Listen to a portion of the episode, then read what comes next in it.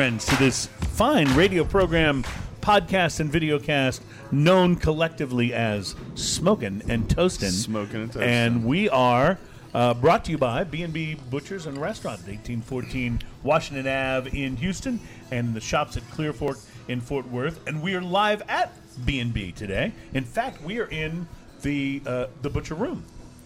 Yeah, butcher And- shop and Butcher deli. shop, just to do something Butcher totally shop different. and deli. Yes, so uh, so we're very excited, and Jeremiah Butler is here, our uh, our B and B buddy, who we I, I just like this to be known. But we invite Jeremiah on the show pretty much every week. Yeah. So when he actually accepts and makes it, it's just such a treat for When, us. when he comes down to our level. yeah, that's right. Oh, you know, he's, he's a busy man. He's a busy man. It's- no, it's- seriously, it's so great to have you back on the show. Absolutely, it's It really has good to be been back. too It's long. been way too long, Yes, way and- too long. And we And you guys have been having way too much fun without me. and well, we have. We've had a lot of fun without you, but I think we might come close to it today because we've been talking about this. You and I have for a while. Yes. And today we are going to do the rum show. The rum So show. we're Yes. Going to talk a little bit about rum. Uh, Jeremiah, who's uh, you know super knowledgeable about whiskeys, also knows way more than a person should be allowed to know about rums. And so I want to talk about this. I love rums, and, and I, I want to learn more and uh, just give people a chance to find out more about what you know rums are all about. That's right, everybody. Welcome to the rum show, or what to do with a drunken sailor. That's right. There we go. And uh, this is my friend and uh, and uh, partner on the show, uh, Mr. Ian Barry. Ian, welcome. How you doing today? I, I'm doing great, man. I'm I- having a great just, time. I, I'm excited. This is uh, it's the first time I've been in this area of B and B because generally I head straight for the. Uh, uh, patio upstairs and, and Absolutely. uh, and order some bacon and uh, and something to drink and uh, then just kind of sit around and, and the patio is insanely busy wait, today, too. Wait to decide what kind of Yeah, Well, yeah. it's the right kind of weather for the It's patio. beautiful isn't outside. It- it is Absolutely absolutely gorgeous, but Yeah. it's neat to be in here because this is like a part of the restaurant that a lot of people, some people don't even know we have. So we Right. actually like inside that little portal over there, we actually dry age all of our the meat that we serve. So you can look inside. It's kind of like oh a, yeah, a- a absolutely. visual. you can kind uh, of get so into where the magic happens, Yep, and then yep. you can, s- you know, we have the butcher counter where we And serve you can all come the actually. cuts. This is where you buy the cuts and take them home. Which you've tried to do that with the bacon, right? They have the bacon right there in the Yeah? case. Yeah, you can I see should it. turn that camera around, but right there in the case, Chef Tommy's famous bacon right there, and even the directions. It's a whole kit on how to make this at home. And yes, so and, how and, did and it we will, out we will when mail you it to you as well. Yeah. How did it come out when you make, made it at I home? love that. It's amazing. How did it come It's out when amazing. you made it Well, at home? so you don't get the ambiance Right. that you get when you're here. Of course. But then again, you don't have anybody judging you when you're shoving it in your face either. That's true. You're just gloriously eating five pieces of blue cheese covered bacon. That's a good thing. And that That's a bacon good is thing. like this thick too, like no joke. Yeah, it's special. We actually get it in whole slabs and then cut it here. Into That's- the, into the, it's so, so so we get the good. thickness that we want. That's so good. wonderful. Well, when I was in Los Angeles, I was bragging on you. I was out at this barbecue place, and they had some very thick cut barbecued bacon, and it was quite good. But I was telling them about your bacon Well, there you it, go. you know it's just it's right. legendary. There's nothing call else that like it. bacon? Yeah, that's exactly right. We're, uh, it was we're good. cross-country was like, now. Are you uh, yeah, let me just tell you. So uh, I feel compelled to point out that the Rum Show, our show live here at B&B with our special guest Jeremiah, is in fact show number 85. We are now up to 85 episodes. 85 of this episodes. That is Wow. wild. I mean, that's that's pretty crazy. That's pretty awesome. We haven't been kicked off the internet, which you would think somebody you would think somebody would have done that by now. But here Have we you are. these guys? probably because I haven't been on the show as much. You know, you guys getting a lot more credibility with me not talking. We're well, a it's- public it's, danger. It's, it's it's been a it's been a fun 85 episodes. I can tell you that. oh yes, Yeah, absolutely. it really has. So uh, we're going to taste some very interesting beers today, and of course we're going to talk and taste rum. Um, interestingly enough, and I didn't realize this until uh, uh, until I was just pulling things together, but uh, we actually have two beers from Austin, Texas breweries uh, today. So we'll be doing a sort of a mini tribute to Austin, and uh, then we have a, a, a today's beers. At least two of them. It's all about um, the name. Uh, there are two of these beers that I bought thinking I'm buying this just for the name. Uh, I hope it tastes good. But one of them is uh, from Fourth Tap Brewery in Austin. Their IPA, which is called Kung Fu Robot IPA. I love that. That's Purchase. awesome. That, I, that would Yeah, just reach that's right it. out and put it in. Yeah, put how it do you in the not book. buy How Kung do you Fu not buy Robot? Kung Fu Robot? Yeah. Uh, and then Left Hand Brewing, which is a great brewery Oh, yeah. from Longmont, Colorado. They have a porter called Death Before Disco. I've never heard of that one. I fe- that's awesome. Yeah. Yeah. I So feel, I feel like I've, I've heard of that one maybe. yeah. Today is all about the names. Yeah, So it's all about the names, Excellent. yeah. And then we'll be trying a cello, uh, Celis pale bock uh, from the Celis brewery from Austin as well. And then the rums, uh, Jeremiah has chosen a couple that I'm just like I'm well I'm I'm salivating. Yeah, yeah, already. they're pretty- Yeah. here, I'll- let me- yeah. Yeah, turn them around for the camera there. Yeah, Yeah, this, is, a this is a new thing for me, the, the camera part. So. Right now, we were talking about tasting one that you had that was no longer available, which was Yes, the Purot uh, the Purot, yeah. 1623. Yeah. Uh, but we decided, you know, let's go with uh, something that people will be able to find if Absolutely. they if they wanted to uh, to get some. So, and I think this is a better dichotomy of rum than those two. well, we'll get into we'll get into talking about uh, rums and and what even some of the rum terms mean. Certainly. And you know, most people know that rum is sugar cane and and molasses, but uh, but the finer points of uh, how. How do you age a rum, and what kind of barrels do they age in? I want to talk about all of that Oh, yeah. stuff. This will be Uh, educational to me yeah. because I don't really do a whole lot of rum. But Yeah. I've seen you drink rum and enjoy Oh it. no, I'm pretty good at Yeah, it. yeah. I just don't know a lot about it. Did you uh, smoke anything interesting this week? Uh, You know, last night I sat down. It's been so nice. Like our weather right now is so good, and um, and so it's just been an absolute joy to sit outside. There's a little bit of a chill breeze, and and and not so much in the way of mosquitoes. I sat out and had an old classic, the uh, Oliva Oliva. Sorry, I always say that. I put the emphasis on the wrong syllable. The Oliva Oliva Oliva Oliva Series V and uh, it, it's absolute classic cigar. It's a dark, little bit oily kind of uh, uh, uh, wrapper to it. I'm trying to get to the particulars here so I can actually impart knowledge on you. Well, I will say while you're looking for that, that this is a cigar you and I have had an argument about. there we go. Because I was convinced it was the Serie 5 or the Serie uh, Cinco. oh no, no. So, so it, it looks like it's probably a five, but the thing is, they have the other cigars in the in the line that are the Series O and the Series G. Right. So I just assumed that this was a letter as well. And, I, and I never thought of that. See, so I'm thinking uh, it must it has to be like a Roman numeral. And like like if you think of the like like the brand Five Vegas is Cinco Vegas, right? Right, And, and, right. and there's a whole lot of other instances of that in the cigar world. So I just X. Uh, oh, right, right. So I just assumed it was uh, it was a V as in five. I but just went by it- context clues. I think I think you may be right, but we but we had Deductive reasoning. so so, reasoning. so how was this thing? You, you uh, This is a great cigar. I'll go ahead and give up the uh, give up the ghost on this one right up front. This is a great cigar. It's not an expensive cigar. It's um, what are they five or six dollars Yeah. for the for the size that I had, which was the Corona. Um, the draw is always great. The construction's always great on them. Uh, the the cigar itself is a pretty cigar. It's a dark uh, Ligero uh, wrapper. Uh, oh, see, let's see, a beautiful Habano sun-grown wrapper. Sorry. um but it's got the head It's tobacco oily. in it. yeah. It's it's just this great chewy kind of like fantastic solidly built cigar. The first uh, initial light of this cigar always has a little bit of a little bit of a punch to it, which I enjoy. It's not spicy, Right. It's just a little bit of a. It's got a punch, certain fullness to it, yeah. fullness Mhm. to it. Um, it comes in on the full side of cigars uh, as far as the uh, flavor profile goes, which I enjoy. It doesn't load up; it just stays nice, full. Uh, it's got a little bit of complexity to it all the way through. A little bit of uh, there's a little bit of pepper without being spicy. Um, not not any of the hot side that lays on your tongue. It's got um, it's got like some chocolate to the finish. It's got all the traditional tobacco flavors you would expect all the way through. And this is just such a solid like standby for me. And mm-hmm. and I ended up I have I think half of a box in my humidor of them right now. So I've been going through them pretty regularly. Yeah. Like, because also the size on these, like sometimes I don't want to commit, you know, an hour to, To an, an hour and a half. cigar. Yeah, right. absolutely. And so once in a while I go, you know, I'll have a small cigar. And I usually like the bigger cigars because I like the time commitment anyway. Sure. You can't hurry up and smoke a cigar. So once you light a cigar, you're just sitting there enjoying yourself. But these these allow you to, uh, like my brother's been in town. We've been hanging out. And uh, and so allow me to sit outside, you know, thirty minutes or so, have a smoke, and I, price to quality. We've had the uh, the uh, Oliva rep on the show before, and he's such a nice guy.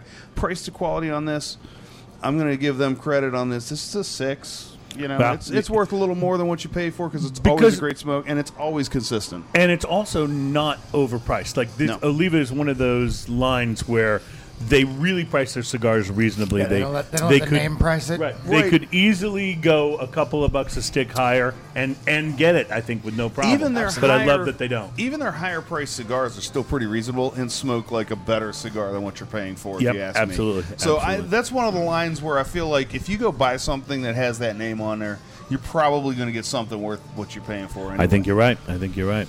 I've uh, been on an AJ Fernandez uh, kick of late. He is, and, and it's easy to be on an AJ Oh, Fernandez yeah, yeah. kick right now because he's everywhere. He's Yeah. like he's suddenly the it guy of the cigar world.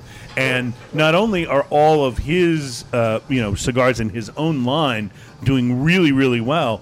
But like all these different cigar manufacturers are contracting with him to make a cigar for them. Right. So he's done a Montecristo. Tons of He's done a. David Romeo and R. Julieta. Yeah, yeah. He's in it right exactly. And uh, so I have been going through one by one and trying them all because I just I really appreciate the complexity of his blends.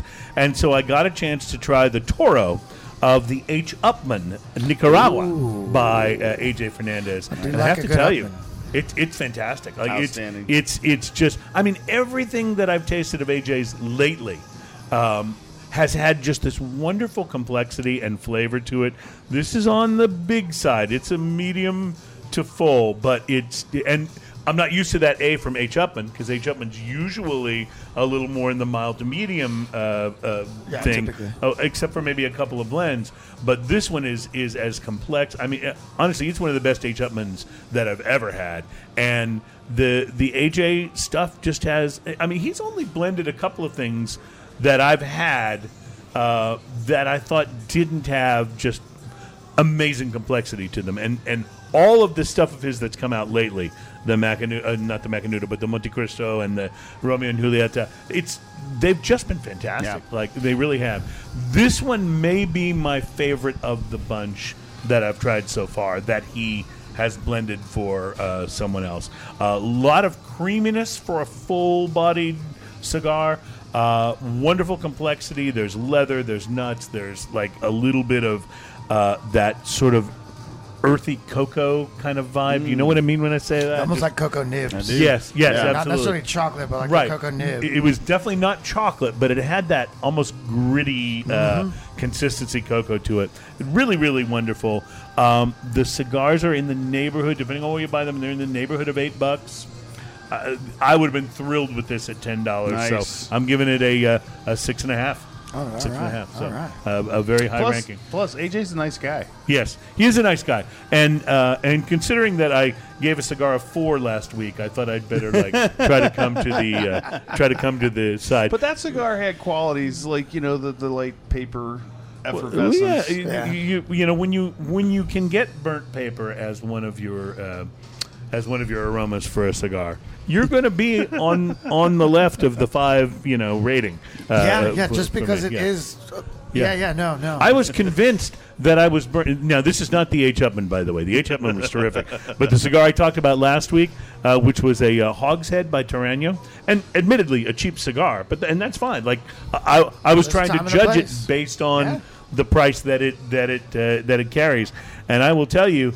When uh, I started to notice that aroma coming through the cigar, I had to look and go, "Is there a band on here somewhere Oh, that I'm wow. burning Yeah, that I definitely, thought uh, that I that I missed somehow?" And uh, no, that Gentle wasn't the notes case. of house fire. Yes.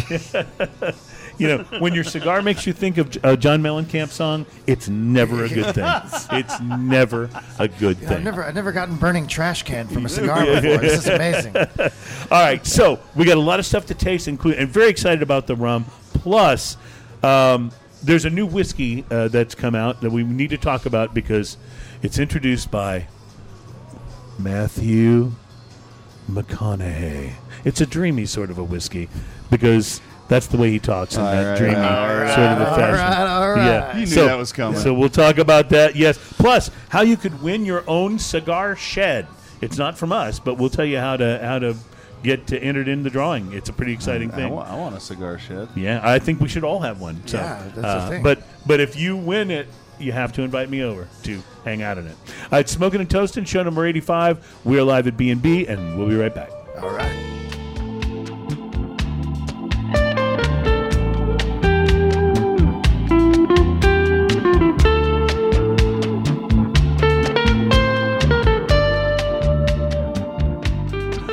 Welcome back. It's Smoking and Toasting, show number 85. It's The Rum Show with uh, our good buddy Jeremiah Butler from B&B. And we're live at B&B in uh, Houston. And we were talking about this, Jeremiah, um, in, in the next month or so. Um, we are planning to, to road trip to do a live show from your new B&B Fort Worth location. Yes. So, the Fort, how Fort long's Worth Fort Worth- location is beautiful. So how long has it been open now? Uh, we opened just before the new year. Right. Um, and so we've been open since then. Um, it's a little different location wise. So here in Houston, we're a freestanding building. Right. Uh, there, it's part of a center. So Right. the shop's at Clear Fork. Right. Um, good neighborhood to be in uh, when your neighbors are like Burberry and you know Gucci. It doesn't Yeah. hurt business. uh, but it's awesome. Um, uh, same same style of uh, format. So we have fully functioning butcher shop. Tom is our butcher up there. He's incredible. Um, really really big one up there because it's within the residential. It's actually a little bit bigger than the butcher shop we have here. So it's got a little uh, slightly more expanded menu of like the side items and the Right. cured meats and things you can take home. Um, but uh, it, it's been just a runaway train, man. It's awesome. So let me ask you this: When you're uh, curating the bar, because that's what you do, uh, Yes, sir. primarily for B and B, is you're in charge of, you know, what you're going to have behind Yes. the bar, what cocktails maybe are going to be your featured cocktails, and so on. So when you're curating, because I think of Fort Worth, Dallas, and Houston as being as different from each other as, Absolutely. say, Los Angeles is from San Francisco if you're on the West Coast, or very uh, so. New York is from Philadelphia if you're on the East Coast. Uh, they're just they're just different places with different tastes. How does that enter into what you decide to put behind the bar? Does it Uh, make for the, things for the back bar, it's definitely different. So cocktail wise, I think that the cocktail trends that are happening right now are fairly universal with the classics and things Mm, sure. like that. So like, you know, you don't reinvent the wheel there.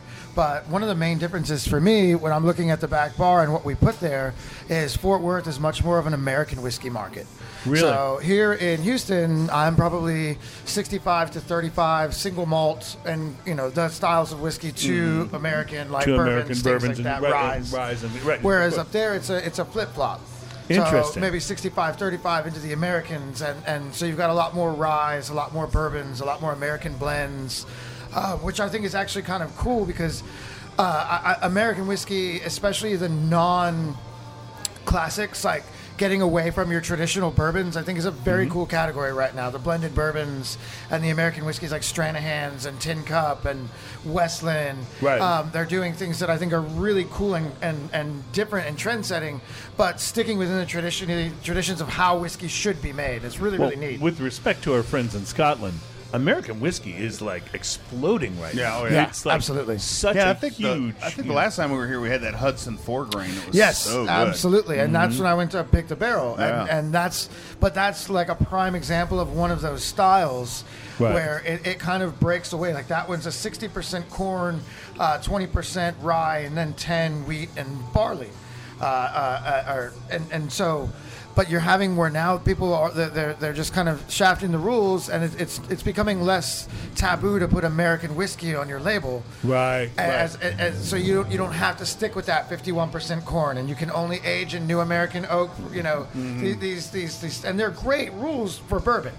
Let me ask you uh, this question: Is there, um, and you know, I, I- the question just left my mind because I was thinking, oh, I know what it was. uh, when you do uh, a private uh, barrel like that, like you did for the Hudson, um, how long do you expect that to last? I realize it depends on how much of it people drink, but like when you bring that back and you're like, okay, it's available at B and B. Well, I got to be honest. I hope not very long. I mean, Yeah, but but like, but what are your what are your expectations that Uh, it would well, last it- a year? That it would last a typically month? you typically you hope that you can get close to a year out of it because Okay. basically a lot of times with barrel programs it's an annual thing. Um, like Ben, the So you could proprietor go and back I- to get a new barrel next year, And, yeah. and then this year, I believe what we're going to be trying to do is go up and get a barrel of the Hudson Rye. Mm. Um, so, but it, it's just one of those things, and and it's a really uh, interesting and cool thing because I think we talked about it last time when we had the Hudson. Um, was that you know picking a barrel is interesting because you can't just go and get the one that's your favorite because not Right. everybody has the same palate. Like I have a very hot palate. I like overproof. I like aggressive. Mm-hmm. Right. I don't really look for a lot of balance. but that may not be what your customer base is looking for. Absolutely. Yeah. And then same thing. Like I don't necessarily drink a lot of old fashioned. So you know, but you have to think about when you're getting the Yeah. barrel. okay, is this going to work for an old fashioned? Will this work with soda, water? Is it work? Does it work neat? Does it work just on the rocks? Is this going to have a broad appeal? Because if you just buy the barrel that's for you, you know, you're, I, I'm not drinking the Hudson very often. You know, I, I, I, I mean, not because Right. I don't like it. I have a bottle at my house, but you know, I mean, I'm at work. Like, right, right. but yeah, it's, it's people a great people think your job must be awesome because you just come to work and drink whiskey. There are day. days where I start my day uh, with like 30 minutes of drinking booze. Yeah, You know, but- it's no. tough, All right, yeah. but, We call that we call that research. well, absolutely education. exactly You know, what I can't tell call the it. staff. So speaking of research, we want to delve into some of yours uh, with rum in just a few minutes. Absolutely. But first, we want to do a little research on a little beer from Austin, Texas, from the Chalice uh, Brewery. Am I pronouncing Chalice? I was right? actually Chalice going to ask Celis? you if it was Celis. Chalice or I Celis. always thought it was Celis for some reason, Celis, but uh, it- you say Celis, I'll say Celis. One of us will be right. We're fifty and, percent there. and we'll call the whole thing off. So, uh, uh, but this this beer was uh, born in Belgium, brewed in Austin. It is uh, basically a pale Bock beer. And one of the things, as big of a fan as I am, by the way, of Shiner Bock, uh-huh. Shiner Bock is not actually a Bock. Not really. No. It not it's not it's not a true Bock. And so what we have here is in fact a uh, true This is one of pale those moments Bock where I grumble and talk about how Shiner was better before they sold it. And grr, grr, grr, grr. the, old, the old Austin, you know, we can all we can all we everything can- was better yeah. before. That's that's that's a bigger discussion. That's though. called being a retro grump. Yes. Yes, yes. It's a bigger discussion that we should spend some time on. I really what- want to do the what's the Great joke, American uh, beer. How many Austinites does it take to change a light bulb? Yeah. It takes about five, one to actually change it, and four to just to talk about how much better the old light bulb was. Oh, that's good. That's good. The old light bulb was weirder. I liked it better.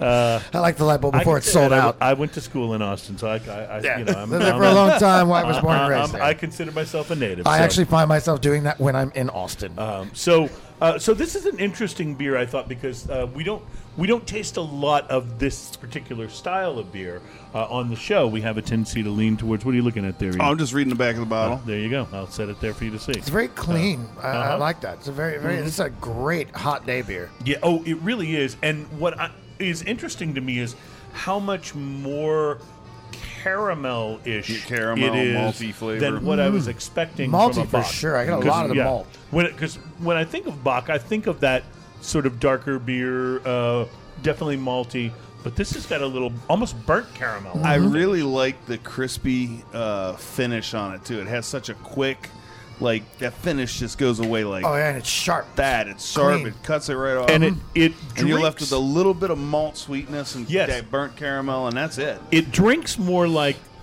it would be darker, if that Yeah. makes any sense. Indeed. Uh, it, it seems It's got like, a fuller mouthfeel. Right, it's got a fuller mouthfeel, but then that finish is what kind of takes you back Yeah. to it being a, a slightly more pale.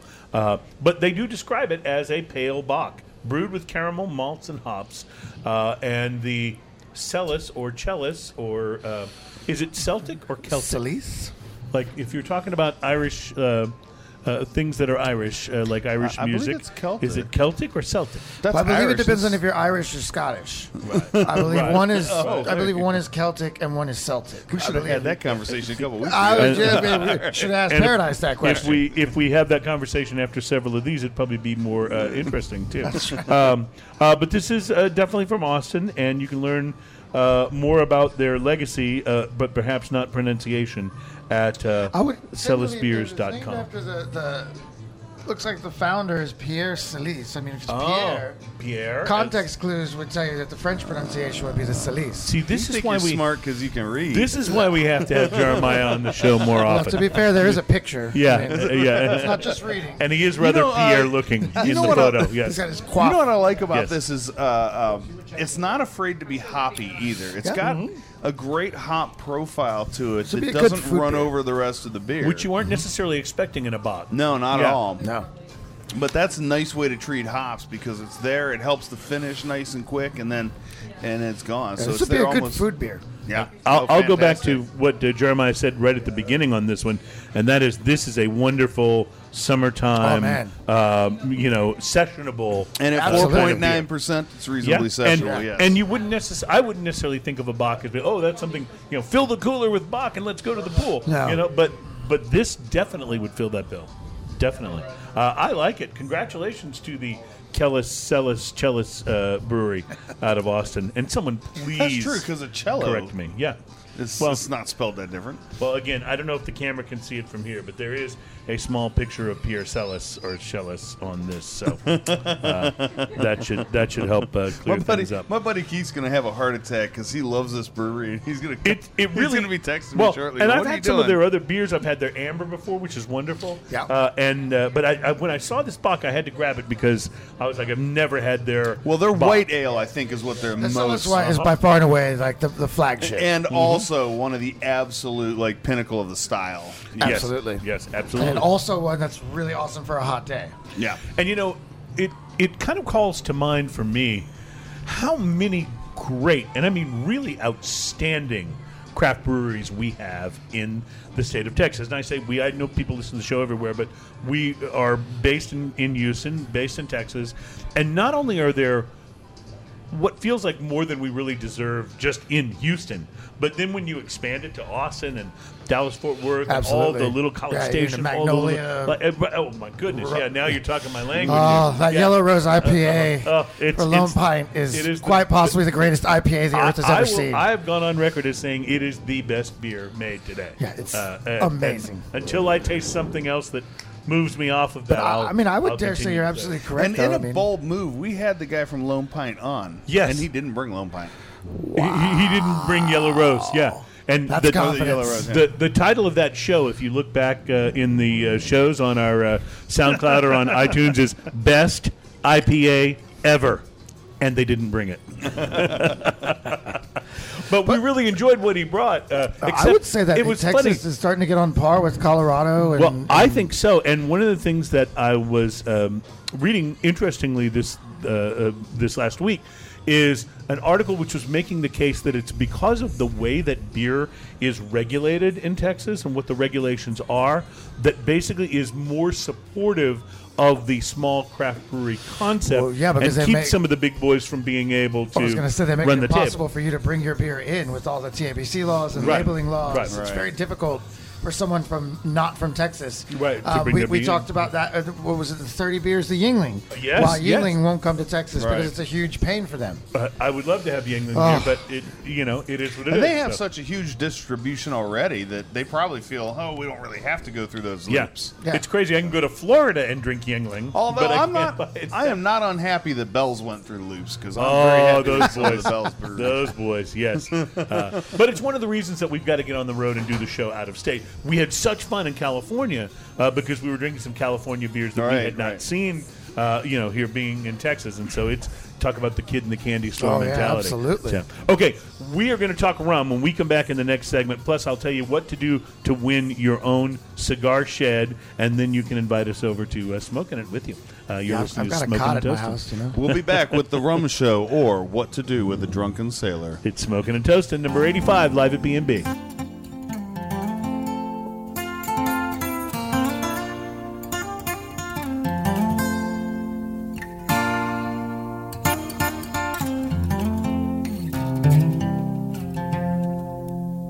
Welcome back. It's Smoking and Toasting. It's show number 85, which reminds me, Ian, we have to plan something special for show number 100 because it's not that far away, if you think about it. You know, we've already done some pretty special things. Well, yes. So we got to plan something really special for Yeah, show number something 85. amazingly special for show Absolutely. 85. Yeah, you were so absolutely right about that because the uh, the reality is that show number 85 I mean what this will be here by what before the end of the year.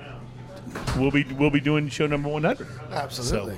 So so maybe I I know, maybe we invite every guest we've ever had to all come back Do a telethon. and do yeah exactly do some sort of a ongoing uh, telethon type type thing That would that'd be that'd be fantastic um, we are live at B&B uh, Butchers and Restaurant. We're at uh, 1814 Washington Ave in Houston, and they're also now located, as we mentioned in the last segment, in the shops at Clear Fork in Fort Worth. 5212 Marathon Avenue. And, yeah, and oh, thank you. See, I didn't know the actual address. I would just say say shops. I wasn't Clear sure I did either. It just sort of popped out. there it is. So Jeremiah curates the bar at uh, at both of the locations, and um, uh, by the way, and I've said this before, but in addition to the amazing steaks and the God only knows how they came up with it, bacon. Uh, B&B has one of the most wonderfully curated bars that uh, Thank you. that you'll find in town, especially at a place that's known for its meats and vegetables and and but and then you go to the bar and go, wow, I got some choices here. And a part of that is not. Uh, I mean, I've been to places that have more choices, Absolutely. but I don't know if I've been to places that are better curated for the Well, amount. and of that's the that thing when you have a place where the space is, you know, I, I don't have the hugest back bar on earth, Right. And so it, it becomes like you know triage, Right. So sometimes you know you have to. It's like the like, like it's like Buddhism, you know. Sometimes when you meet your favorite Buddha, you have to kill your favorite Buddha to have your favorite Buddha come back. I thought that was just a video game. Is that actual Buddhism? I don't know, man. Uh, it's, uh, but it works for me when I Yeah. drink. So Okay. Well, you know, one of the nice things you do with the bar back there too is you don't just go, okay, well, I only have so much space, so I'm only putting really high end stuff up here. You know, No. you have that, but you also have across the uh, across the price Across the price points. spectrum, yeah. Well, and that's I mean that's something that you I, I think you have to have when when you try and market any any product. You know, obviously the stakes here are the stakes. You know, the cows are the cows. They're expensive. We age them. So w- w- when you want to try and offer value in other areas, you know, it's really important, especially because, you know, if you want someone to try a category, like for example, like maybe somebody's been a bourbon drinker their whole life, and I really want to get them to try blended malt scotch or malted scotch. I, I'm not going to win that fight it, like by immediately handing them a seventy-four dollar Right. glass when Right. they can drink their makers for fourteen or whatever Right. the case may be. Exactly, You know, I so mean, you, could try that make- with me, Well, sure, but but but but so you know, and, and that's something that I've worked on in every category is having a spectrum where you can have you know approachability across the board, and then obviously we have some stuff that you know. I mean, you probably for me personally, I'd have to save money to buy a glass of it. Right. I understand. but it also illustrates the point that it doesn't have to be very pricey to be No. very good. Well, and, and I would say that our, our somm would say the same thing with our wine list. You know, very rarely is the most expensive item on the on the list the best. Um, and it's actually kind of cool that you mentioned that because the two rums that we're going to try are at complete opposite ends of the price spectrum. That's right. And are a great example of quality does not have to mean age and price. Yeah. So- you know, craftsmanship is its own thing. And before we jump into that, let me ask you. Obviously, your perspective is going to be B and B oriented. Sure. But how does rum as a category sell versus whiskey as a category versus tequila as a category? Well, right now, like so, I mean, obviously, vodka is number one in the spirits category. Like mm-hmm. vodka sells more across the world than any Right. other spirit on earth. Um, then it, you have kind of a resurgence right now of of the agave spirits. There's been kind of a resurgence of mm-hmm. like fine Tequila, tequilas and, mezcal, and and- especially the mm-hmm. mezcals and some of the sotols and things like that. But I feel like what, what's kind of happening with rum and and you know I've talked to lots of people and I, I think we've even talked a little bit on some of the shows that I've been on about the, the kind of shortage or the, the heavy allocation that's happening to American whiskey. Bourbon is becoming this thing that's so prized and so allocated, and they don't make as much as they should because they don't. They want to keep that. You know, if you can start raising your price and creating a demand. But what I've been telling lots and lots of people though is if you're a bourbon drinker and especially a cigar smoker, you're going to find a lot more value in rum right now because you're going to get a lot of the same qualities. You're going to get a lot of the same. and the price point's going and to the be better. price point's going to be much more approachable. Mm-hmm. And that's the thing about rums is with rum, even you know, there is there is a huge spectrum, and with rum you can find some amazing, even lower age statement rums that are very approachable price wise, and, and that you can actually find. I mean, that's one of the problems right now is. Okay, so I develop a favorite, a palate for bourbon, and Blanton's became my favorite bourbon. Well, now I Right. can't get Blanton's. Now you can't find it anywhere. Yeah. You know, okay, cool. Well, I like the Buffalo Trace collection, and then I can't get Pappy, so I'm going to drink Weller. Well, now I can't get Weller. Right, Uh, right. And it's just, you're chasing this dragon, and it's a good marketing thing for bourbon, and it's not bad for bourbon because I think it's really driving a lot of new whiskey companies to. To kinda take step and take make it by right- the make horn, better, you know? yeah. Yeah. And so Make I think it's whiskeys. it's a good thing. But with rum as a category, I feel like rum is somewhat geographical and seasonal. Mm-hmm. Because obviously, I mean, you know, you you spent a fair amount of time in Florida. Like, you know, you go to Tampa. I mean, most bars you go to have a huge rum selection. Right. Well, you've got the you know the Cuban influence Absolutely. and the uh, the uh, uh, how big cigars are in that Absolutely. particular area, and so it, Oh, and that high does- IPA. Oh. How good is that? We had that on Sorry, the show. I just I did not mean to Oh, jump in with that, no. but I just thought about Cigar that. Tampa. City Oh. Jai Alai IPA, amazing. We've had it on the Yes. show. But Recommended highly. But but to like kind of reel the question back in and finish, I think rum from a from a category as far as sales is is it does well because Mm-hmm. rum does well internationally. Rum doesn't lean on us. Right. Um, but I think like you know one of the great things you can do with rum right now is is you can you can take that bourbon world and go into rum. It's good for cocktails. It's good neat. It's good. You know, a lot of people say, "Well, I never would have thought of like smoking a cigar with like a, a rum." It's like, Oh, yeah. Well, where where do you think they make rum? The Yeah. Caribbean. Uh, where Yeah, do you think where the best cigars come from? You know, Right. it's like the wine. If it Now- grows together, it goes together. Yeah, that's a regional thing. yeah. Have you noticed an increase in people doing uh, rum for sipping rather than just for mixed drinks, or is it I've, I've, you you'll get it somewhat here because of the cigar connection, but I Mm-hmm. also what I've really noticed is actually people replacing rum in some of their cocktails, like rum old fashions, uh, things like that. Do- you know, doing doing those cocktails with rum rather than doing them absolutely. And then and then. I mean I'm just gonna go ahead and go on like record as saying a, a, a really well made handshaken daiquiri never goes out of style.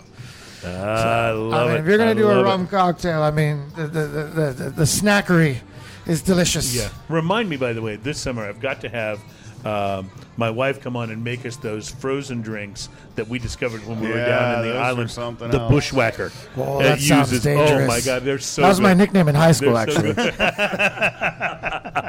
I didn't realize it was that long ago. I thought we, yeah, but uh, all right. So, so let's talk rum uh, just a little bit here. You brought a couple of different rums out for us, and the first one is.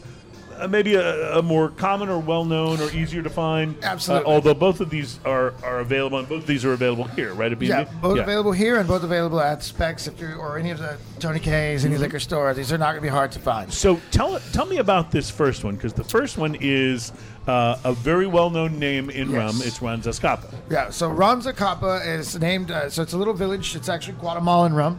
right? So a lot of people, you know, tend to think more of the islands, um, but this one's actually, you know, a little landlocked. But what I like about this, so what Zacapa is known for is um, their rum is Sistema Solera. So they take their rum and they Solera have means sun. Yes, but Solera in this case actually refers to a style and system of blending ages. So um, a lot of people associate Solera system blending with uh, port. Right. Um, and sherry things, you know, like like, Jerez- like Spanish and, and Portuguese spirits, fortified wines. So they kind of took that same idea. So like this is the Ron Zacapa Centenario 23. So the reason they put Centenario in the name is so people that would not would buy it would not mistake it for a 23 year old rum. Because with this rum being Solera, it's actually a blend of rums that age between six years and 23 years. Right. So they get to put 23 on it because there is 23 year old rum In in, this blend. Absolutely. Right. And but it is is a- not uh, all is not all No, 23 this did not old. come out of a barrel that sat in for 23 years. And so it doesn't retail for Exactly. what a 23 year old rum would retail No, for this as is well. a very approachable bottle, and this is a great sipper. It's a great cocktail rum. Uh, it, it's it's one of those. It was one of the first rums that when I first started looking at rum as a category, as, as I got into spirits as a as a job, that I realized like okay, you know, like rum is much more than Bacardi and Captain Morgan. Mm-hmm. And there's so much more to this category. And now I've you know gone down the rabbit hole and discovered there's there really is. You know, there's a craftsmanship to some of these rums, and you know, there, there's rums that are sourced from three different islands and then blended together and aged in a in a rick house like whiskey. It, it- it's mm-hmm. it's absolutely fantastic to see. Well, I will tell you for a very approachable price point rum, this is as smooth and as gentle on the palate as some things that I've had that are There's very much more little expensive. heat to it at all. Yeah, yeah, Yeah. it is Very just little heat. It's real super easy. smooth. You immediately get the vanilla and the Sure. maple and the sugar, uh, but it's not. It's not overly sweet. It's sweet in that sort of like dark spirit way. Absolutely, and you know. that's and that's Right. the 23 right. coming through, or maybe and the it has 18. and it has a very wood and maple finish to it. Absolutely. Very, like the the finish on that is a joy just to sit after you've taken a sip. and Yes, enjoy it. and and the guys that blend this are are just absolute artists because the challenge is how do you take these rums of these barrels between six and twenty three years and get consistency? Right. How do you So get this every time He's you got to create blend it? it, to where it tastes like that Yeah. every time, and I, I mean that's Right. just absolutely a phenomenal skill set that I don't possess. One of the things that I think is really remarkable about this is the way it finishes makes it as perfect for pairing with a cigar as you could possibly ask for in any kind of a beverage. I mean, you, uh, when you're uh, pairing cigars with whiskey, for example, some pair better than others is generally because of what's on the finish Right. and how that interacts with then the puff of the cigar that Yes, you take. and does the lingering finish Right. blend? Or does, it work with the cigar? Well, and that's that's always the conundrum when you're when you're smoking with a spirit is you kind of have to approach it like food. It's like you Uh-huh. can either go contrast, so like heavy heavy smoke with light whiskey, so you don't lose the you Mm-hmm. know, but or you can go like and like, like so with something like this, you know, like that that buttercream of like an avo. Right. like an like, like an And- avo classic, And just I like was the about to say, original actually, quality. like yeah, or like a uh, like a um, Hemingway series or uh, something along those lines. That's nice and light, Very has some delicate. Because this would those I feel like those two things would wrap around each other and not eh, you know fight each other. Yeah, like well, if you And drop like, complement like each an other Opus even. X, like you know, Lost City or something on this, or that that that new Liga Privada that I showed Right, you, right. it's gonna stomp all over. Right. Right, right. But I could also see it pulling the complexity out of some Well, of those kind of. what I would say too. with this though, when you get to the big smokes, this is like the fire extinguisher. Right. You know, when you're smoking that It's big light Liga enough to that kind of- Padron, you know, uh-huh. kind of like especially you talked about that pepper that's on your tongue as you get through it. Mm-hmm. It's your fire extinguisher. Speaking of which, I had one of the uh, uh, Man of War Ruinations the other night too. That was that's a big cigar. Yeah, no kidding. Like that's big real flavor, big. yeah. That's real big. I just was in the mood. Once in a while, I want something like that. Yeah. Oh, there's the sound. Uh, we are now going to move into the uh, IPA. I'm going to have uh, Adam do The the pours on this. But we are now uh, moving into the IPA portion of the show, one of my personal favorites. Uh, but this IPA, I have to tell you, I bought it just because of the name and the illustration on the can. This is Kung Fu Robot IPA. There's from something to marketing. Tap Brewery. Yeah, oh I- my I God! support that Yes, theory yes. completely. Yeah, I Kung just Fu yeah, Robot. I, I hope that it's good because I would hate to think that I bought a uh, uh, a bad IPA just because it was called Kung Fu Robot. But I probably would still have bought it at least once. Yeah. You know. So yeah, you're right. It does go to show you that marketing is a thing. It really it really works and it really matters. You put together the right set of syllables. Sometimes it just turns into something you have to Yes, buy. you're right about this. Now I'm going to show this to the camera because not only do I love the uh, name, but I also really, really love the artwork. It's wonderful. It's just that is just as good as it gets to me. And we were talking uh, during the break about. Uh, uh, Yoshimi versus the big robots. Absolutely, yes, uh, yes. Uh, the uh, flaming lips. This kind of reminds me of that sort of killer robot uh, Absolutely. uh, vibe. Hoi, hoi. Yeah, yeah. that was good, by the way. So uh, it'll be interesting to see how this how this uh, holds up to a little taste test here. I I'm gonna say- I'm gonna reserve my comments until after I see what you say. I'm curious to see if you see the same things that I have. also interesting coming in after the uh, after the rum too, because I wonder how that has impacted what I'm getting on uh, on the tongue and on the senses here. I'll tell you, uh, you will have to take a few sips to uh, clear the palate a little Yes. bit. Yes. So I will say, first sip I I took, I was pretty like pretty aware of the citrus uh, characteristics. Second, third sip, I start to feel the hops, hops for hops' sake sort of thing. It is a pretty hoppy IPA, particularly to not be a double or, or an imperial. Um, Jeremiah, your thoughts?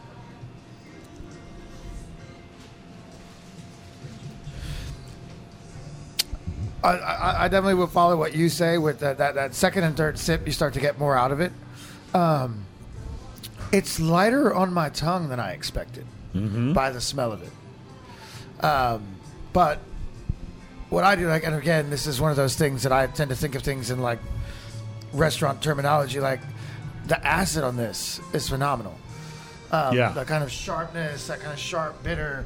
Um, Which affects the finish. Absolutely. Well, and this and this for me again, this the second beer of the day that I would this would be a great food beer. Yeah. like this. It's like Right. um, Matching up with something right, really, right, really, yeah. really fatty, something like rich, like like the steak tartare, the tuna tartare. Um, but yeah, that's it, it, it's Pork interesting. belly, something like that. You know? Well, you Yeah. know, I mean, it, I'll put anything with bacon. So, uh, upon first sip, especially having it after the rum, I didn't think there was much going on except for hops. Like it was just meh. And I thought, well, wait a second, let me clear the palate a little bit. So I took another sip, and then I tasted the front of it, which was sweet, little malty stuff going on, which I thought was pretty nice. Yeah, there is some sweetness on it. Yeah. Right at the very, right at the very beginning of it, it has just a little bit of sweet, and it doesn't finish that way at all. Um, and then after the third sip, and this is when I said I want to withhold my uh, opinion to see what you think. After the third sip, I got a little bit of complexity in the middle of it. Mm-hmm. I think this one is balanced towards the back and towards the finish. What's interesting about it, though, and what's clever about it, is it hits you so sharp with the hops on the first sip that by the fourth sip, you're kind of it's kind of like you've already had some spicy food by the fourth sip and you can taste the rest of it, mm-hmm. but you still have that super crispy hop finish on it. So it's it's kind of an interesting beer. I don't know that I would go seek it out, but the more I sip this, the more I want to. The want better you to like sip it. Yeah, this, the, then the more you, of it you want. And to I think Anyway, then the spicy food thing. I think it's a matter of shocking the palate with those hops right off the bat. Because when you put it up to your nose, I mean, it smells like just like just a glass of hops. Absolutely. You know? Like Right. you don't smell. You barely smell Right, any you, you malt don't or you don't get a lot of complexity No. on the nose, uh, but it definitely is there on the finish, which Absolutely. is interesting. Interesting. Well, I, I like it as as the guy who likes IPAs. It doesn't it doesn't overhop me, which I was a little worried about with that first you know hop experience, like you were saying. But it isn't it isn't overly hopped. And by the way, I- and I'm I'm going to have to do some research on this, and we'll talk about it on a future show. But Fourth Tap out of Austin, it says here on the uh, can. Fourth Tap Brewing Co-op. Right. So I'm really interested to see what it is they do that makes it a brewing co-op as opposed to just Fourth Co-op Brewing. brewing Yeah. coming up. So, One of those right, Austin things. yes, I liked you better when you were a co-op. That's right. That's right. So we will uh, take a break. We'll be back. We have more rum to taste. We have uh, also a left-hand brewing uh, porter called Death Before Disco that we will taste Death coming up. Before Disco. You're listening to Smoking and Toasting.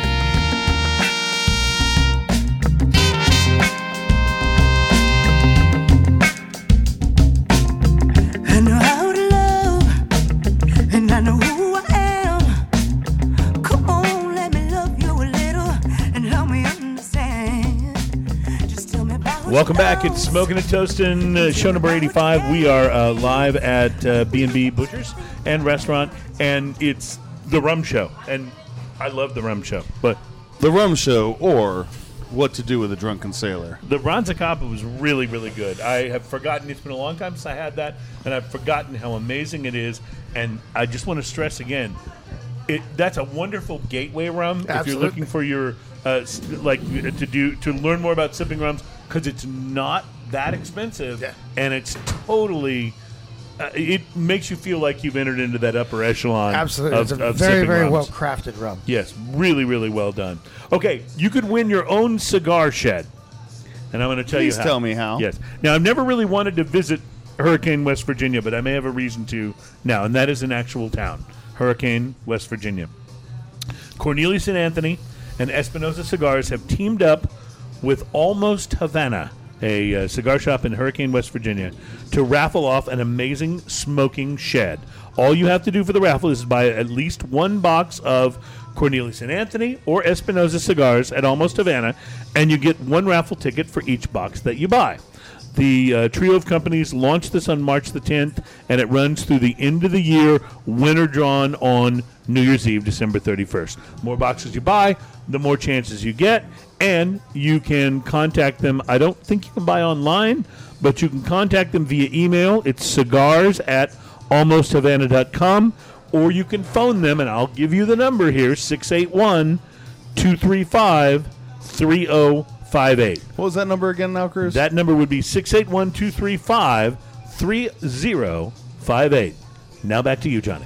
Uh, the, here's, the, uh, here's the specs on the shed it's 10 by 12, treated wood shed, has a metal roof, double barn doors, window, insulated beadboard uh, walls and floors, and a full electrical pack- package. It does not include the slab if needed, and it does not include an electrical hookup to the main. You'd have to provide that yourself. But it comes with three club chairs with ottomans, two wood side tables, a TV console table, a rug and faux fur blankets, a 50 inch smart TV, a 3.2 cubic foot refrigerator, an electric fireplace stove, a portable air conditioner, ashtrays, and framed artwork. The only thing missing is a cabinet humidor, but you know that might not be a good idea if you turn I, I would the, say the only thing uh, missing AC is off. actually my yard. Okay, so uh, if you win this, Well, and, and electricity. Don't forget. If you win that. this, we want to be invited over to hang and smoke at your place. uh, and uh, uh, who knows? I might be. I might be Remember, calling you them heard up. it here. Might be calling them up and ordering 'cause the cigar shed. And by the way, if you uh, Quick, get off the couch and go to Hur- Hurricane Hurricane, West Virginia, yeah, Hurricane West Virginia. I'm We can do a quite sure that for- along with Almost Havana, there are a number of draws. to I can Hurricane only West Virginia, imagine that the majesty of that there would there would almost have to be, wouldn't there? I, it, it could, I could, couldn't be wrong. you can own the majesty of Hurricane West Virginia. Well, you got to admit, it was a fairly poor choice of a name. Well, I was going to say, You never, know. never underestimate the drawing power of naming your, your town Hurricane. I love that sound. Yes, we all love this sound, and I'm going to hand this to uh, Adam to do some pours here because we are about to taste uh, the porter. Uh, this is the Death Before Disco Porter from Left Hand. Now, Left Hand has one of my favorite stouts in the world. The Left Hand The Oh, milk yeah, stout? The, the nitro milk Oh, stout. Unbelievable. God, that is Unbelievable so good. beer. It's so good, and uh, and it's not one of those things where you have to buy a bomber and it's thirty seven dollars. I mean, they just have it right in the. Their the sawtooth that's pretty good Yeah. too. Oh, yeah, yeah. Uh, so we are going to be tasting a little porter here. That looks pretty much like oil. it. Yeah, well, most good porter has Oh, I'm sorry, we're in Texas. It looks like Earl. Earl. You might yes. say, "Who's Earl?" Uh, Petrol. my name is Earl. Uh, this has a uh, you know it has that petrol look to it, and I think that's important for a good porter. And I'm really really curious about the name. And there's not really a whole lot of information on the can. It says uh, roasted malts create a full-bodied classic with chocolate malt and dark berry notes. Uh, it is 6.0 percent, but there is nothing here that tells me why it was named Death Before Disco. Brewed on the banks of the mighty St. Vrain, established 1993, but that's all it says. I'm just going to take my own uh, approach to that, and it's because I would probably rather listen to uh, death metal before disco. Yeah. oh, well, so Gauging there by you the go. font, Death metal that before could disco. be. Right, because because the font for the word death does look like a death metal Yeah, it could be type like, of you font, know- and then of course disco is in a very disco-looking font. so- Disco esque, yes. I'll show that to the camera. Am I showing it properly? roller There girl. you go. All right. Uh, so uh, on the nose, is it is it what you expect from a porter? On the nose, it actually smells a little bit oily, like Mm-hmm. it uh, like it might be uh, a, a motor oil based product, but. Uh, I'm betting that goes away when you take that first sip. And It's certainly it definitely me. malty. Boy, it is almost when you say malty. Like usually when you talk about malt in relation to beer, I think of this particular taste that I associate with that. I do not think of malt as in a milkshake type malt. No, definitely not. But when I taste this, I do kind of think of the milkshake Yes. malt. That's because it has almost the same mouthfeel as the milkshake. Mm-hmm. If it was slightly colder, I actually really enjoy this. This is good. It sticks to the glass like nothing else we've had Yeah, in here. boy, boy, you're right about that. Um, what are your thoughts, Jeremiah? Um, I take this beer. This is uh, and unlike the first two, I would say this is probably a beer that I would not sit down with like a, a wide array of foods. I mean, it'd be good for some. Right. No, this is But- after food. Yeah, absolutely. This is sit down After on the, on food, the, yeah, sit on about the to light a porch. cigar. Yeah. Absolutely. Um, yeah, de- I, I, that's And you would need a bold cigar to keep up with this, but the nice thing is because of the sweetness, the, the front profile of this, Yes. you could have a very spicy cigar. You that I really could, go absolutely. really well, well it's kind of like with the rum. This, this would be your fire extinguisher. Yes. Right, right. Uh, But it really, it really has enough depth to the to the flavors. Like there's enough complexity here that I feel like it would marry pretty well with a This has- with a really strong cigar. A lot of espresso and mocha notes going on in it. Yeah. that- No question. And I like that you specifically went espresso because it's not just coffee. it's like not porters, coffee, porters it's have coffee espresso, obviously because right. they're porter, but this is like that kind of bitter crema, And like then- that top of that shot of Right, espresso. exactly, and it's got that bitterness to it a little bit, and then uh, and then it's not chocolatey; it's mocha. It's Yes. definitely got that dark, Yeah, kinda bitterness cooked. uh, and Right. cooked, uh, uh, uh, burnt Well, caramel and, kind and, of. and I like what there. he touched about with the mouthfeel. Like this one, when, when you when you take that sip and you kind of swirl it, like I mean, it gets big on your tongue. Mm-hmm. It really does. very big on your palate, and, and I'm a big fan of that quality. You know, right? and it's funny because this is a little more um, more carbonated than what you expect in a Mm-hmm. porter as well, but the bubbles actually work really well with it. You know, we've had a couple of porters lately on the show that have been more carbonated Right. than we expected, and I'm wondering if this is A- maybe a new trend. maybe a trend in, in porters to not have them be quite as uh, Well, I- you I know wouldn't quite be as surprised if that was a trend, just from the standpoint to like really separate from the stout more. right. Right. Because so many people, Everyone puts porters and stouts in, In the, the same category. and I love porters. Stouts are okay. yeah. Right. So as weird as that may sound, But that's But, interesting, that's the 'cause thing. Is a I- lot I of people would've- lump them together. I, I don't know that I would have realized you were at a different place with those two styles. no. See, my wife loves stouts. Right. And she thinks porters are okay. She's kind of opposite on Yeah, that. well, opposites attract, as they There say. you go. Yeah. Uh, by the way, I Great Paula Abdul. just thought, wow, a Paula Abdul Ba- ba- reference ba- on the ba- ba- show. Yes. Oh, I did that. By the way, you made me. and just so you know, Sorry, not sorry. and I don't know if you could tell this on the, no, that's Demi Lovato. Uh, but, uh, okay, yes, I went there. Um, and I apologize to all people on the show. Uh, no, I was just going to say, having met uh, Paula Abdul, having actually interviewed her back in her music days before she was just on American Idol, I would like to point out that she is about that tall. I mean, she is tiny, tiny. She's very pretty, very sweet, very, you know. Ready to throw down, human height. ready to throw down and party, uh, right. as I recall. And that's So- good. That's good. That's good to know that celebrities, you know, that. but that was back in the with day. that. So you that's know, true. Yeah, yeah. Uh, when I saw her on American Idol, she seemed completely sober.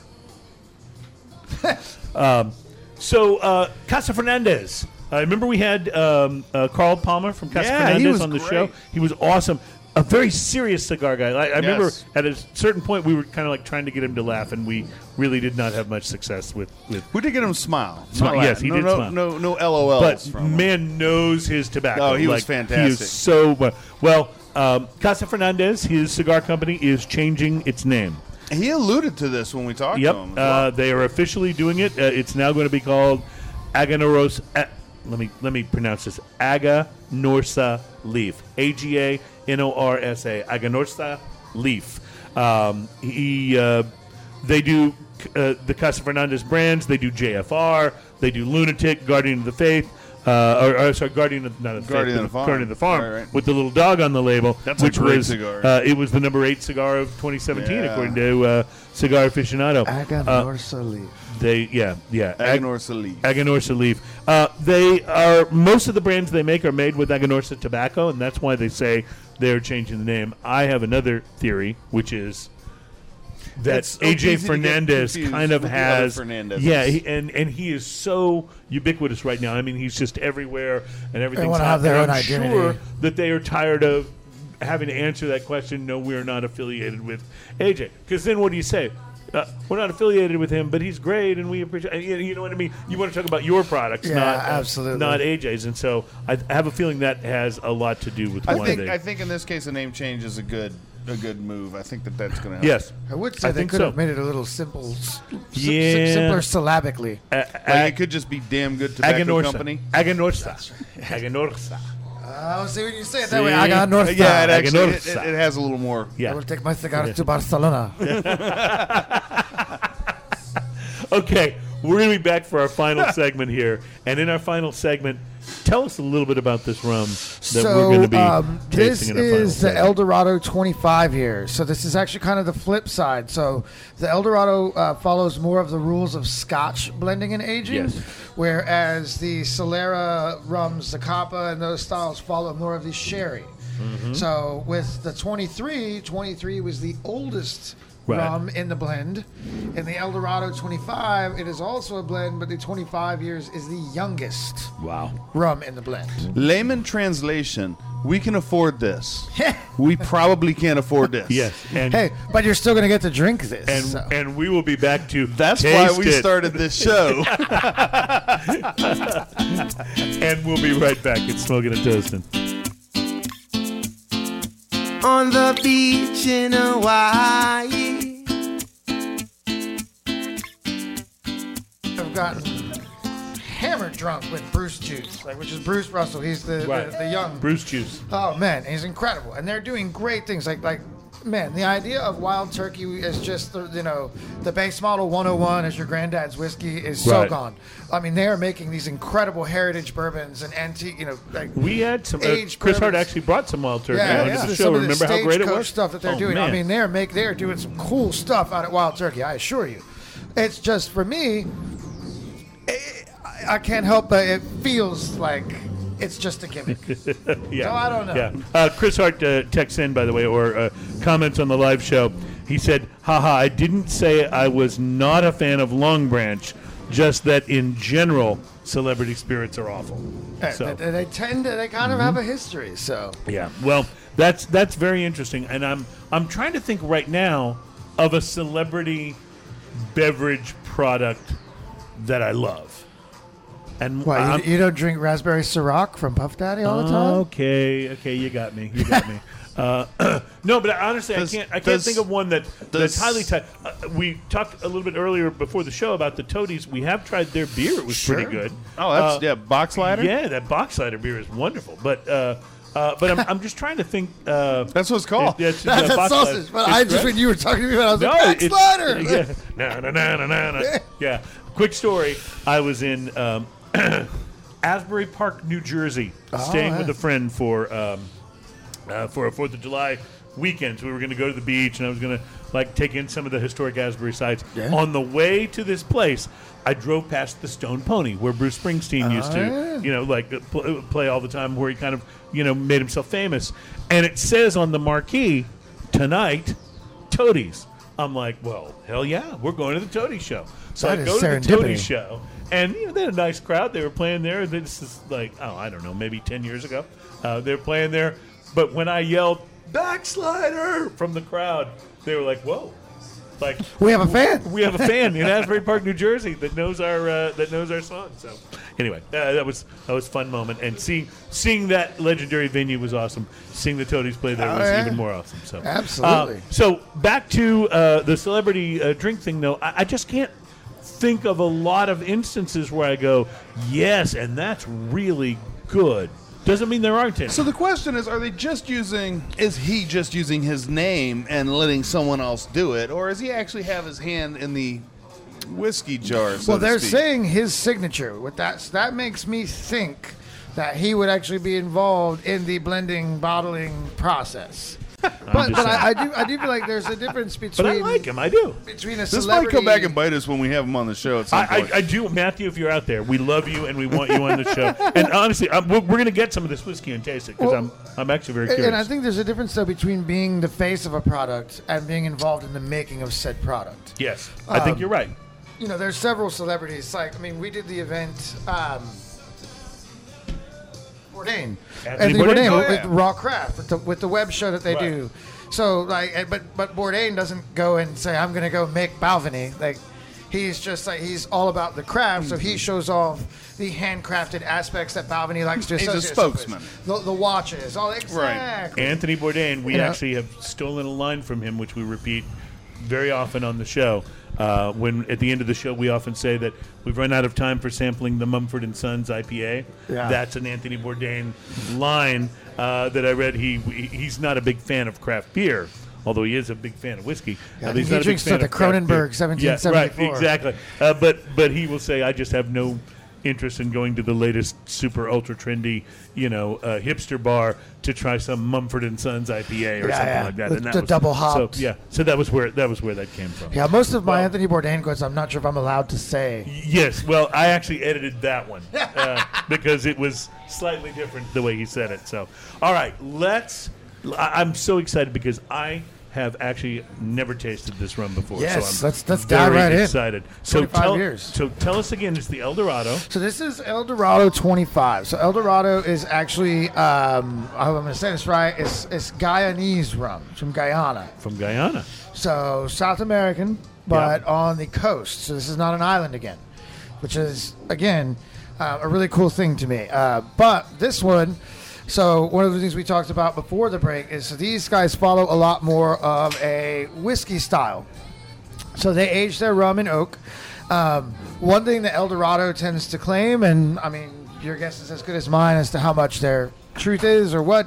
Um, I've had pretty much the whole line. and I can tell you they're all amazing, but because of the humidity and heat that's there, and they age their rum in very, very similar to whiskey style, in that it's a non-climate controlled rickhouse. Right. So that wood and stuff is affected much more drastically. Right. And so they like they, they talk about that like the El Dorado 8 has characteristics of someone else's 16. They, they, they Okay. kind of say you almost get like a two for one just because of the, the, the, the climate and temperature. Right, I want to pause here for a uh, clarification moment for those who don't know these words. The rick house is where they store all the barrels of Right. Yes. the distillate or um, or whatever. Uh, you're Yes, and aging. then and then in some rick houses they move them. And then, right, and then uh, some are climate controlled. That's if you need a very controlled temperature and you want this to be an exact process. Some are not, meaning uh, it's going to flux with the temperature of outside, and that means the wood is going to swell, it's going to shrink, it's going to react to the temperature, and that kind of like a very slow motion bellows will actually move the. Uh, you know, move the flavors from the oak Absolutely. into the, you know, back and Sure, forth right. into the. It's how it gets imparted. A Absolutely. Little more, well, uh, and more even to the yeah. extent, and this was something I recently learned when I was at actually Balvenie in their warehouse, is the way they stack barrels is actually important because they want certain barrels to have the pressure pushing down on them, and they want certain barrels not to have it. Interesting. So how they move. So there's like warehouse masters who their job is not to manage the distillate itself. Is to But to know manage the what's in it pressure and the weight and the where it is, gravity like and- what wow. they know exactly what part of the warehouse gets the most heat and the most sun, what part gets the most humidity and the least heat, and, and they move barrels from place to place. And some don't move at all. Like at the Balvenie, I asked them, and they were like, "No, we stack and we leave it because we, we do things the way that we want them to end up." Right. Um, so it's a very interesting process that everybody's house and, and warehouse is, is treated differently. Wow, that's very interesting, and and I think, you know, when you take that same sort of whiskey approach to uh, to to the rum, it's got to have some interesting and different uh, uh, results. And I'm just watching your face because you took the first drink of that. All I've done is do the uh, the deep nose inhale and the well, so after research, after doing Yes. research on this, uh, recent research on this, I want to point out this was fantastic. Yeah. This is really good. This has levels of complexity and smoothness that I have actually, at this point in time in my life, never had before in a rum. Wow. Like that is something special Isn't it crazy? right there. Holy There's smokes. almost like there's there's such a wonderful warm heat, but it doesn't happen at first. Swallow. Oh, it's very subtle. and it comes right Yeah. back up and then just washes over you. It's like you know, uh, it's it's not like you know when the when the rescue dog, you know, pours the.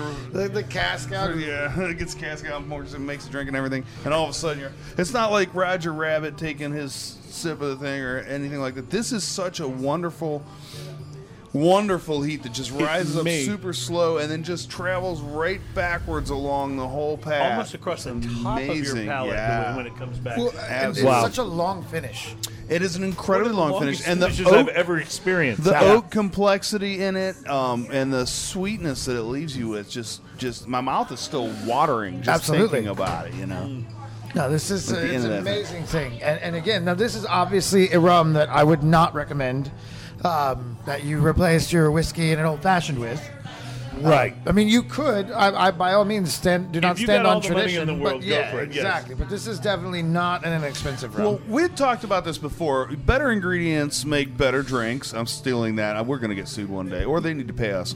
But um, but they make better drinks. But there's a point of uh, of diminished returns where your ingredients for your drink may overpower the the uh, delicate nature of what you're pouring in there. So when you get to a certain level or a certain flavor profile in the rum or the scotch or the whiskey, Right. um, then then mixing is not necessarily advised because you're actually just burying flavors at that Well, point in I'll time. give, I'll give you a perfect example of that. So many restaurants where you go to that make margaritas uh, now are putting, you know, oh, we use this, you know, Don Julio, uh, Añejo, tequila, whatever, in our margaritas. And that's great and all, but I made some at home last night with Pura Vida Silver. Yeah. They're Yeah. least expensive.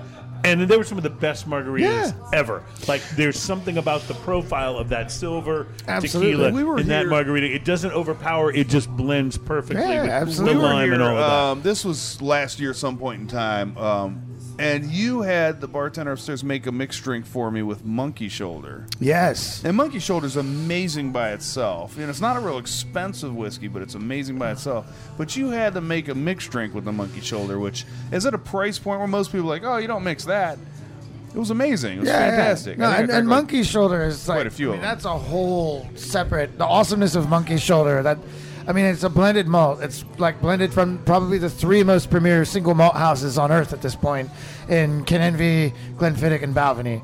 Like shameless hashtag Willie G plug right there.